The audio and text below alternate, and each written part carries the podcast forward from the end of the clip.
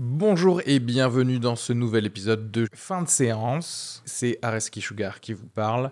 Pour vous dire que je suis en spectacle actuellement au Théâtre Beau-Saint-Martin à Paris. Donc si vous voulez venir voir une superbe heure de stand-up, n'hésitez pas à prendre vos places. Il reste des places pour les 3 dernières représentations de la saison. Le 15 juin, 28 juin et 12 juillet. N'hésitez pas à aller sur Beiréduc ou suivre les liens depuis la description du podcast ou aller sur sugarfree.com. Merci à tous, profitez bien de cet épisode. Bisous. Hello friends, bienvenue dans ce 3e épisode de fin de séance. Aujourd'hui, fournée spéciale de 2 épisodes que je mets en ligne en même temps. Alors vous n'êtes pas obligé de les écouter les 2 à la suite, hein. Vous avez peut-être une vie et des choses à faire comme par exemple un travail pour gagner de l'argent parce que vous n'êtes pas riche, parce que vous n'avez pas assez travaillé à l'école.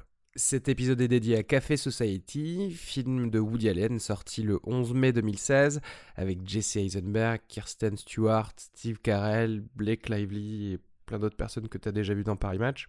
C'est un film qui se passe dans les années 30, entre New York et Hollywood, où le personnage de Bobby, jeune New-Yorkais d'un milieu modeste, va tenter sa chance à Hollywood auprès de son oncle, qui est un grand agent de stars. Là-bas, il tombe amoureux d'une des assistantes de son oncle, qui malheureusement pour lui n'est pas célibataire. Les petites choses à dire avant de vous mettre l'épisode, déjà de m'excuser à cause d'un rhume et donc d'une voix un peu nasillarde, qui peut ressembler à celle de Dorothée. Non, ce n'est pas elle, c'est bien moi, Areski, qui était accompagné d'Arnaud via Skype depuis Paris. On a pu débriefer donc du film Café Society et puis de notre amour pour les films de Woody Allen, qui est quand même dans la grande famille des réalisateurs pédophiles, l'un de nos préférés. Voilà, je vous laisse écouter. Ça donnait l'allure de vieux, entre guillemets, Woody Allen, parce que le personnage de Jesse Eisenberg, c'est typiquement le jeune juif névrosé que Woody Allen jouait par contre lui-même dans ses débuts, quoi, tout simplement. Ouais. Après, c'est vrai que là, il y a quand même quelque chose d'assez étrange, c'est que je pense que Jesse Eisenberg et Kristen Stewart ne peuvent pas vraiment jouer des personnages sympathiques. C'est-à-dire, et je pense qu'ils se servent de ça, c'est-à-dire je peux pas vraiment rentrer en sympathie avec eux, ils ont l'air trop froids, trop... Et c'est un truc que je me dis souvent, même Jesse Eisenberg, tu vois, ses rôles qui ont un peu marqué dans Social Network par exemple, ou dans Night Moves, ou des trucs comme ça, à chaque fois le but c'est pas de s'identifier au personnage, quoi, c'est un peu de le voir se débattre. Oui, mais est-ce que c'est pas ces films-là qui te le rendent aussi... pas forcément sympathique. Je dirais non, pas antipathique, mais en tout cas moins sympathique dans ce film. Parce que c'est sa manière de jouer qui est très froide et il a l'air d'être de jouer quelqu'un de très très superficiel tout le temps. Tu vois ce que je veux dire, hein. Là, par exemple, dedans, tu trouves que c'est quelqu'un de superficiel. Ouais. J'ai l'impression qu'à chaque fois qu'il fait quelque chose, que derrière, il y a une autre raison qu'il dit pas forcément et qui me le rend pas sympathique. Tu vois ce que je veux dire ? J'ai l'impression que tout ce qu'il fait, il le fait par intérêt, mais je crois que Woody Allen se sert de ça. Mais du coup, c'est difficile de s'identifier à lui, quoi. Alors c'est marrant parce que, pour le coup, alors je sais pas, je suis peut-être quelqu'un de plus aimant que toi, hein, mais moi, j'ai trouvé que justement... Depuis notamment son dernier film d'ailleurs avec Woody Allen, tu sais quand ça se passait à Rome, je sais plus comment ça s'appelait ce film. To Rome with Love. Ouais, To Rome with Love. Je trouve que Jesse Eisenberg a gagné en tout cas avec ma vision un petit côté c'est sa façon de parler donc c'est pas forcément quelqu'un de froid, tu vois ce que je veux dire ? Et au final, moi, j'ai ressenti comme un garçon, comme un mec naïf, mais sympathique. Et Kristen Stewart. Et là, c'est vrai que on parle plus d'acteur, mais c'est ce que je me disais quand je voyais le film. Je me disais, tu sais quoi, elle me paraît plus sympathique maintenant que je l'ai vue jouer dans un bon film qui était, tu sais, celui avec Juliette Binoche. Clouds of Siltsman. Voilà, exactement. Et en fait, après, elle a fait quand même des progrès, clairement, parce que... Enfin, oui, après, oui. Elle a joué dans des films de merde avant ce film-là, notamment. Mais maintenant elle joue dans de bons films et elle joue mieux. Et moi je trouve que alors certes c'est pas les personnages les plus chaleureux du monde. Tu vois, clairement, par exemple, le mec qui joue dans, qui a rapidement joué dans Homeland et dans House of Cards, qui joue le frère du héros, le frère gangster du héros. Ouais. Ce mec-là, typiquement, il a le visage et en deux phrases, t'as envie qu'il gagne dans sa vie. Tu vois, ce personnage-là. Mais tu vois, pareil sur ce personnage-là. Mais là, encore une fois, je vais peut-être paraître plus méchant que parce que le film je l'ai trouvé plutôt sympathique et j'ai l'impression que tous ces éléments de ce film, c'est-à-dire que d'abord déjà on a cette histoire de ce type qui veut essayer de réussir à Hollywood par le biais de son oncle, ensuite on a cette histoire à New York en fait de ce type qui ouvre cette boîte, puis après à côté il y a d'autres histoires, il y a l'histoire de son frère gangster qui est extrêmement violent et qui réussit finalement par la violence. On a cette histoire de sa sœur qui a épousé un intellectuel qui ont des problèmes avec des voisins, et j'ai l'impression qu'à aucun moment ces histoires sont vraiment liées en vrai, en fait. Oui, mais je pense que c'est parce que c'est la manière dont il veut ce film aussi, parce que clairement ça se finit pas non plus sur quelque chose de spécial. Je vois pas. C'est vraiment. Je vois pas pourquoi du coup, parce qu'il les lie artificiellement, par exemple en disant que ce frère gangster a investi dans la boîte de nuit de Jesse Eisenberg quand il revient à New York, et pourtant ça ne joue jamais. C'est-à-dire que même quand son frère a des problèmes avec la police, oui, ça ne met pas en cause la boîte de nuit elle-même. Ça ne met pas en péril la boîte de nuit.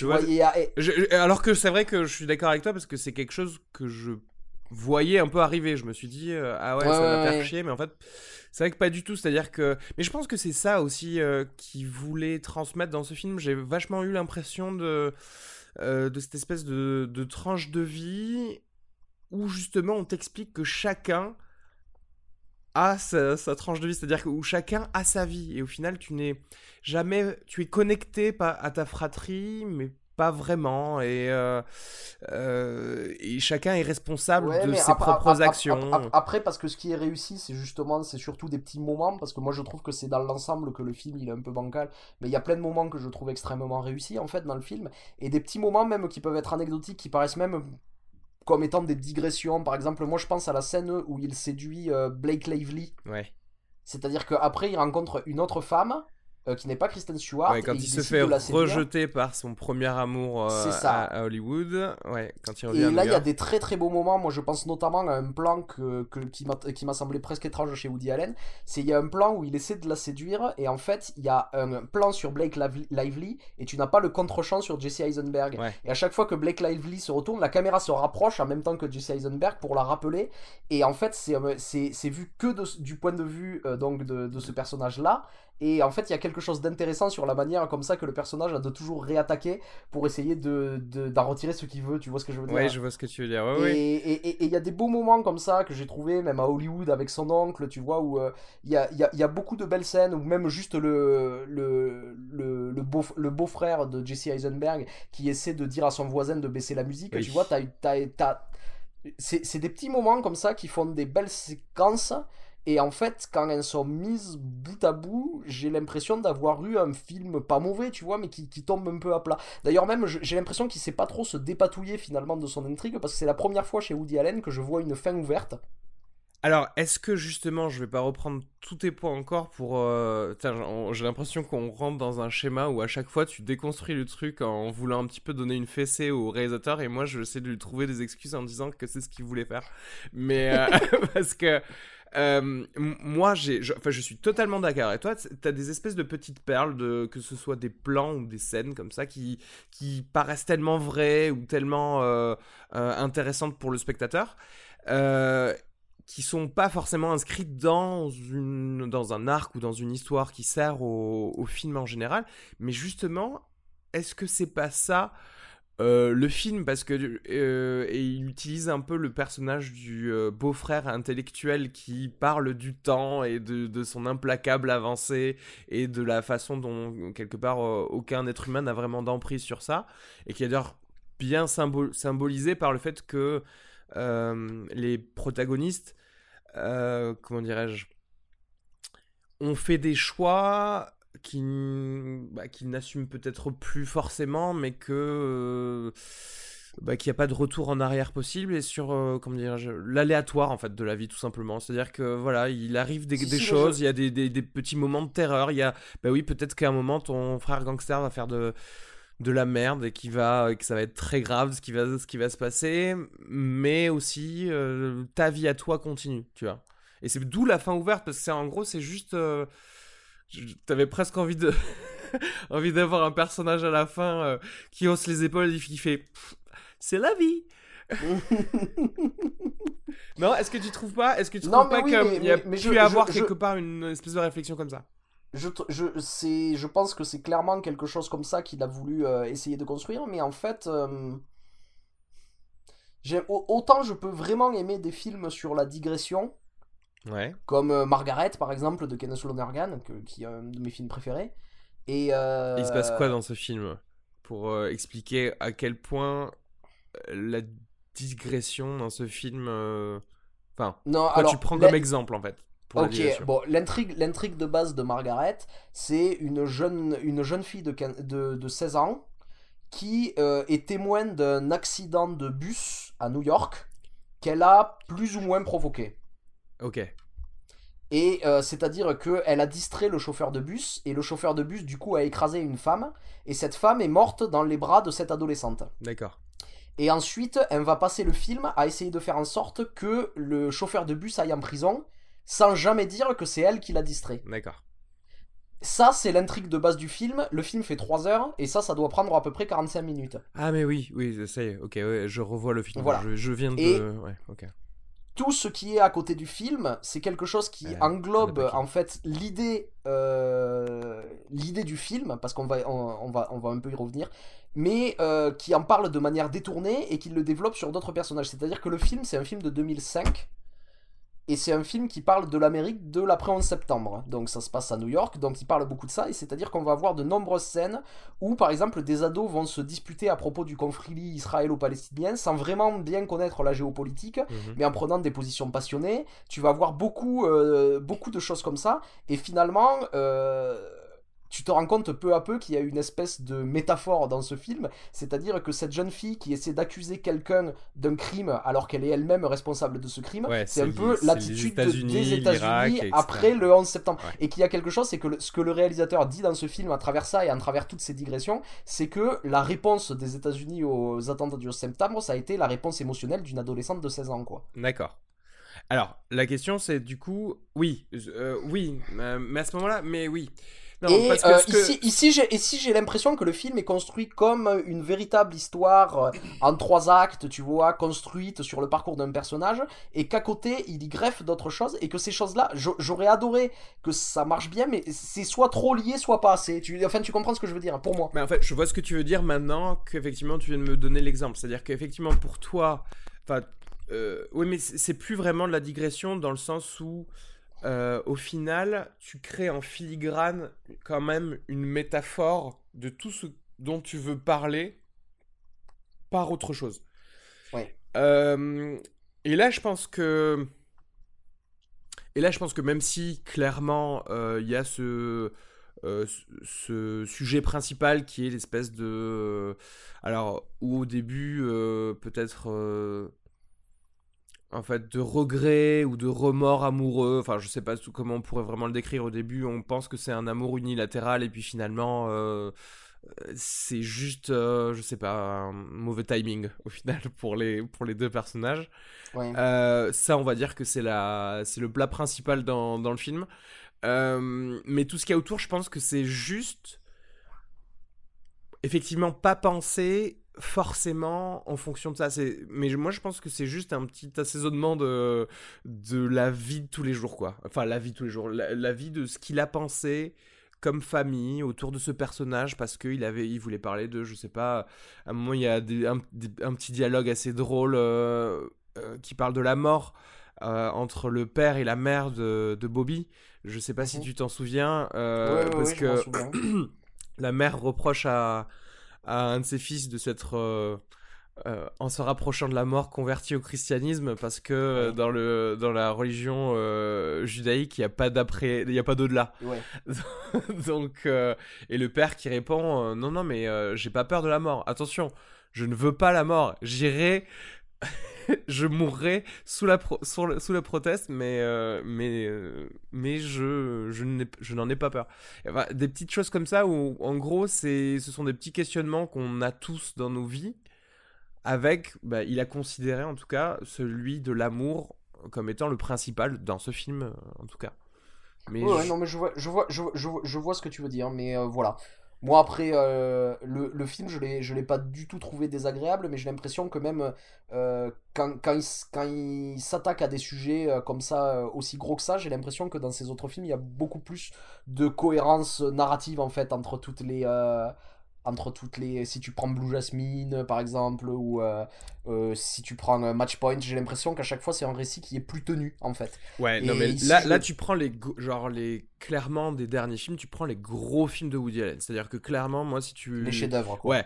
Non mais c'est vrai, si tu me disais cite-moi les films 8 sur 10 de Woody Allen, je te citerais notamment clairement ces deux-là, et ensuite je serais obligé d'aller très loin en arrière pour genre des choses que j'adore particulièrement, genre Meurtre Mystérieux à Manhattan ou des conneries comme ça, mais oui, dans la dernière décennie, Blue Jasmine et Matchpoint, je devrais dire deux dernières décennies d'ailleurs, non ? Putain, ouais. on est vieux. Matchpoint, c'est 2003, ouais, c'est 2000 et quelques. Ouais. Et parce que les autres, si tu veux, ça reste de bons films, mais c'est pas Matchpoint, quoi. Non, mais de toute façon, on est habitué avec Woody Allen, en fait, d'avoir... toujours des plutôt bons films, et puis genre un chef-d'œuvre tous les 4 ans, ce qui est déjà pas mal. Oui, c'est ça. Après, je sais pas ce que t'en as pensé des derniers, notamment L'Homme Irrationnel ou Magic in the Moonlight. Genre Magic in the Moonlight, j'ai trouvé sympatoche. C'était sympa. Mais pour le coup, je préfère Café Society. Parce que, en fait... Moi, je crois que mon préféré sur les 3 derniers, là, Magic in the Moonlight, L'Homme Irrationnel et Café Society, c'est L'Homme Irrationnel, mon préféré. Oui, je dirais que oui. Parce que là encore, mais je conçois ton point, c'est-à-dire que, en fait, c'est plus lié, c'est plus cohérent. Ouais. Mais moi, tu sais que j'adore ces trucs qui sont pas forcément cohérents. Enfin, dans le sens où, si ce n'est pas cohérent par volonté, c'est-à-dire que si je vois que c'est pas parce que tu sais pas finir ton film et que tu fais de la merde, et que tu sais plus comment effectivement t'en dépatouiller et que tu fais n'importe quoi, j'ai pas ressenti ça. Après, oui, toi, peut-être, tu t'es dit, oui, c'est pas forcément quelque chose de totalement abouti, ce que je peux comprendre. Combien tu mettrais de miam à ce film? Moi, attends, laisse-moi réfléchir. Ouais. Sur 5 miam, ouais, j'en mettrais 3,25. D'accord. Moi, je mets 2,5, mais je tiens à dire 2,5, pour moi, c'est un bon film déjà. Voilà. 2,5. Donc toi, la moyenne, c'est un bon film déjà. Ouais. Ouais, mais toi, t'es... Ouais. C'est bizarre, t'as une notation bizarre. Parce que genre, moi, par exemple, si je mets 5 sur 10, c'est que tu t'es quand même un peu chié, quoi. Ah non. Moi, 2,5, c'est... Ouais, ça va, c'est bien. Ça va. T'as pas foutu en l'air tout l'argent des investisseurs. Je veux garder des miams de gradient, tu vois, ouais. Pour les films que j'aime vraiment, en fait. Du coup, les gradients du bas, c'est très... ça devient très fin aussi, tu vois ce que je veux dire ? Eh ben oui, parce qu'il y a des degrés de merde aussi, tu vois, donc il faut... Ouais. Très bien, je crois qu'on a fait le tour de ce film. Clairement, c'est un bon film, divertissant, ouais, et drôle. Moi, je me suis surpris à rigoler plusieurs fois. Oui, en tout cas, je recommande. Ok, très bien. Je pense que, en plus, le pauvre, il a vraiment besoin de nous pour amener des gens voir ses films. Mais clairement, il galère trop, quoi. Alors, on demande aux 3 personnes qui écoutent ce podcast d'aller prendre leur place tout de suite.